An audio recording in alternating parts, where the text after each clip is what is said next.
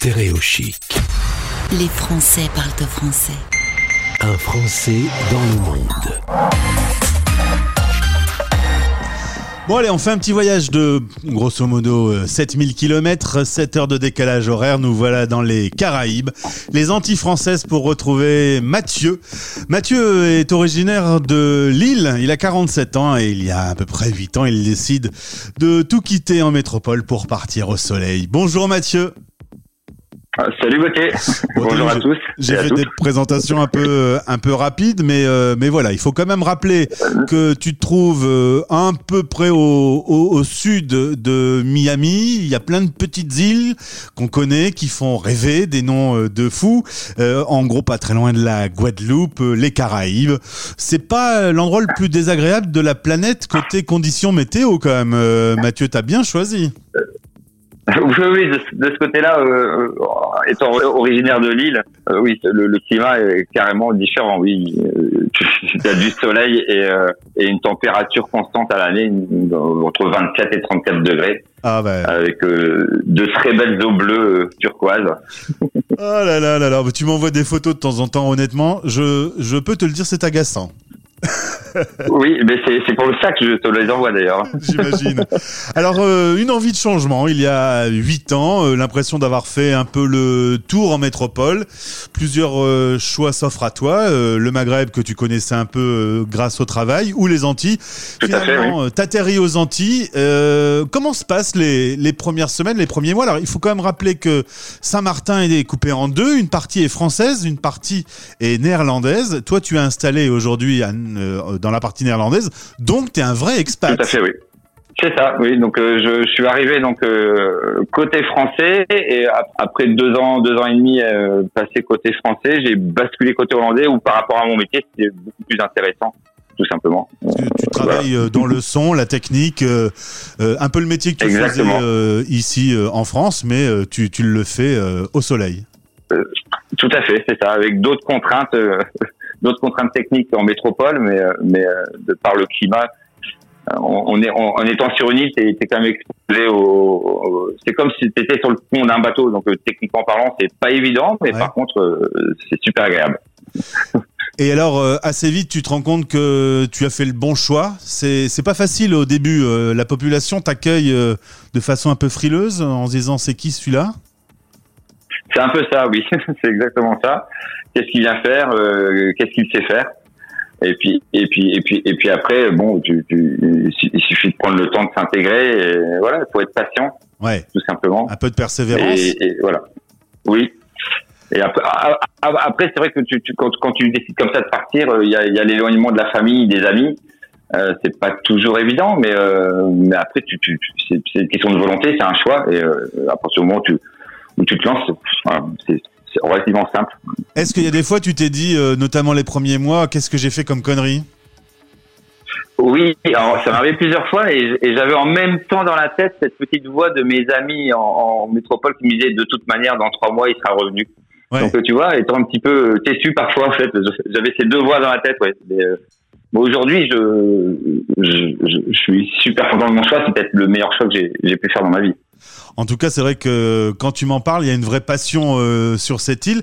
Le petit conflit entre la partie française et la partie néerlandaise, c'est original parce que c'est finalement pas très grand cette île et il y a quand même un petit conflit.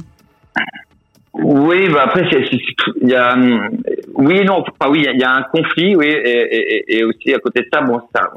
En cas d'événement majeur, on reste tous unis, hein, parce qu'on est tous sur le même bateau, si je peux dire.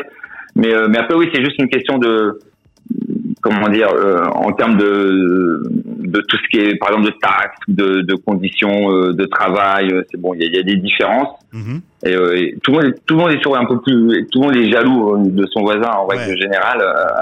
Et donc bon, c'est. Enfin, bref, oui, il y a une petite rivalité parfois, mais bon, aussi, à côté de ça, c'est aussi, il y a quand même une grosse entraide qui est là quand il se passe des choses un peu plus désagréables, un peu plus dures. Alors justement, en parlant de choses désagréables, tu me dis, c'est une carte postale Saint-Martin, mais cette carte postale a un prix. Le 6 septembre, il y a Irma qui va rentrer dans vos vies. Alors là, il faut que tu me racontes quand même, ce jour-là, un changement, et t'as cru mourir ce jour-là. Oui, pas loin. Ouais. En fait, quelques jours auparavant, on a eu une alerte, en fait, comme quoi un cyclone arrivait. Ce qui est terrifiant aujourd'hui avec les moyens modernes que nous avons, c'est qu'on voit le cyclone arriver, on le voit grossir et on voit que sa trajectoire s'affine plus ou moins. Et bon, donc nous, on a commencé à tout démonter ici, tout le matériel qu'on pouvait pour sauvegarder tout ce qu'on pouvait du cyclone. Et oui, c'est un ouragan, un cyclone majeur. En fin de journée, on s'est enfermé. On s'est enfermé dans nos maisons, dans nos appartements, et là, ça commence. C'est une espèce de grosse machine à laver, hein. T'as l'impression d'être dans un tambour de machine à laver. Sauf que c'est réel, c'est passé relativement vite. Ça a duré à peu près une douzaine d'heures, mais, c'était assez impressionnant. Il y a eu des vagues de 6 à 7 mètres, et des rafales de vent à plus de 400 km/h. 95% de l'île a été détruit. Oui, c'est ça, à peu près. Quand tu ressors de là, il y a plus rien. Oh là là. C'est des voitures retournées, des voitures en l'air. Ça soulève des voitures, ça arrache des pylônes. Tu sais, les pylônes publicitaires avec des écrans LED, c'est arraché. Quasiment toutes les toitures dévastées. Tu me disais que 4 ans plus tard, on reconstruit encore. Tout n'est pas repris encore son visage d'avant. Alors non, ce qui est bien, c'est que ça a été relativement vite. 6 mois après, ça recommençait déjà à construire, surtout côté hollandais. Il y a eu une grosse dynamique côté hollandais. Donc grosso merdo, au bout d'un an, on avait déjà pas mal de choses qui étaient réouvertes. La France, le côté français était un petit peu en retard, mais ça a vite rattrapé. Et aujourd'hui, ce qui est bien, c'est qu'on a gagné en qualité, parce qu'ils ont tout refait à neuf, en tenant compte avant, il y avait beaucoup de choses en bois. Bon, maintenant, ils ont refait du béton. Ouais. Après, ils habillent avec du bois, des feuilles de cocotier. Ils sortent, ça fait quand même un peu typique et local, mais, c'est hyper intéressant parce qu'on repart avec de nouvelles infrastructures. Ouais. Et, la pandémie est arrivée, mais aujourd'hui, on est prêt à nouveau à accueillir les touristes et d'une meilleure façon qu'avant, en fait, quelque part. Donc, c'est un mal pour un bien. Tu as monté ta boîte, tu as monté une société de boissons énergétiques, tu travailles toujours dans le domaine de l'événementiel. Il y a eu quand même la pandémie. Ça se passe comment aujourd'hui sur l'île ? Alors, on a eu un couvre-feu, un confinement tout au départ. À peu près, c'était quand ? C'était à peu près en mai, je crois, l'année dernière. Ouais. On a été confinés 3 semaines, vraiment, où on ne pouvait pas sortir de chez nous.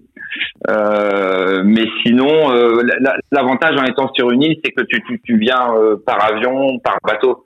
Donc, il y a des contrôles qui sont faits en amont. C'est-à-dire que depuis qu'ils ont mis en place le système des tests et tout ça, bon, on a quand même des cas qui passent, évidemment, mais on est quand même moins exposé, ou en métropole, par exemple, où les gens peuvent se déplacer en voiture, passer la frontière, aller en Belgique, aller en Allemagne.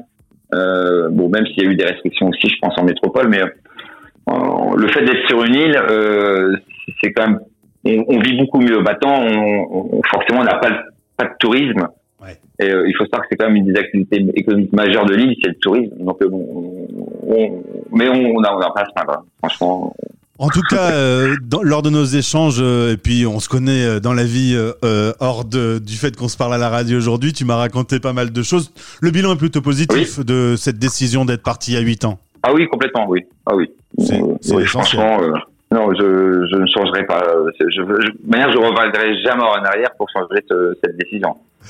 Merci Mathieu, en tout cas, de nous avoir raconté cette belle histoire avec ce dramatique Irma entre deux qui a quand même un petit peu changé la donne. On se retrouve prochainement. Tu nous raconteras un petit peu ce qui se passe sur Saint-Martin. Pas de souci, avec grand plaisir, Gauthier. Et on dit d'ailleurs pas Saint-Martin, vu que tu es sur la partie néerlandaise, c'est Saint-Martin. Saint-Martin, exactement. J'essaye d'apprendre. Je fais beaucoup de géographie depuis que la radio des Français dans le monde existe. Merci beaucoup, Mathieu, et à bientôt sur notre antenne. Je t'en prie, Gauthier. À bientôt. Bye bye. Stéréochic. Les Français parlent de français. En direct à midi, en rediff à minuit.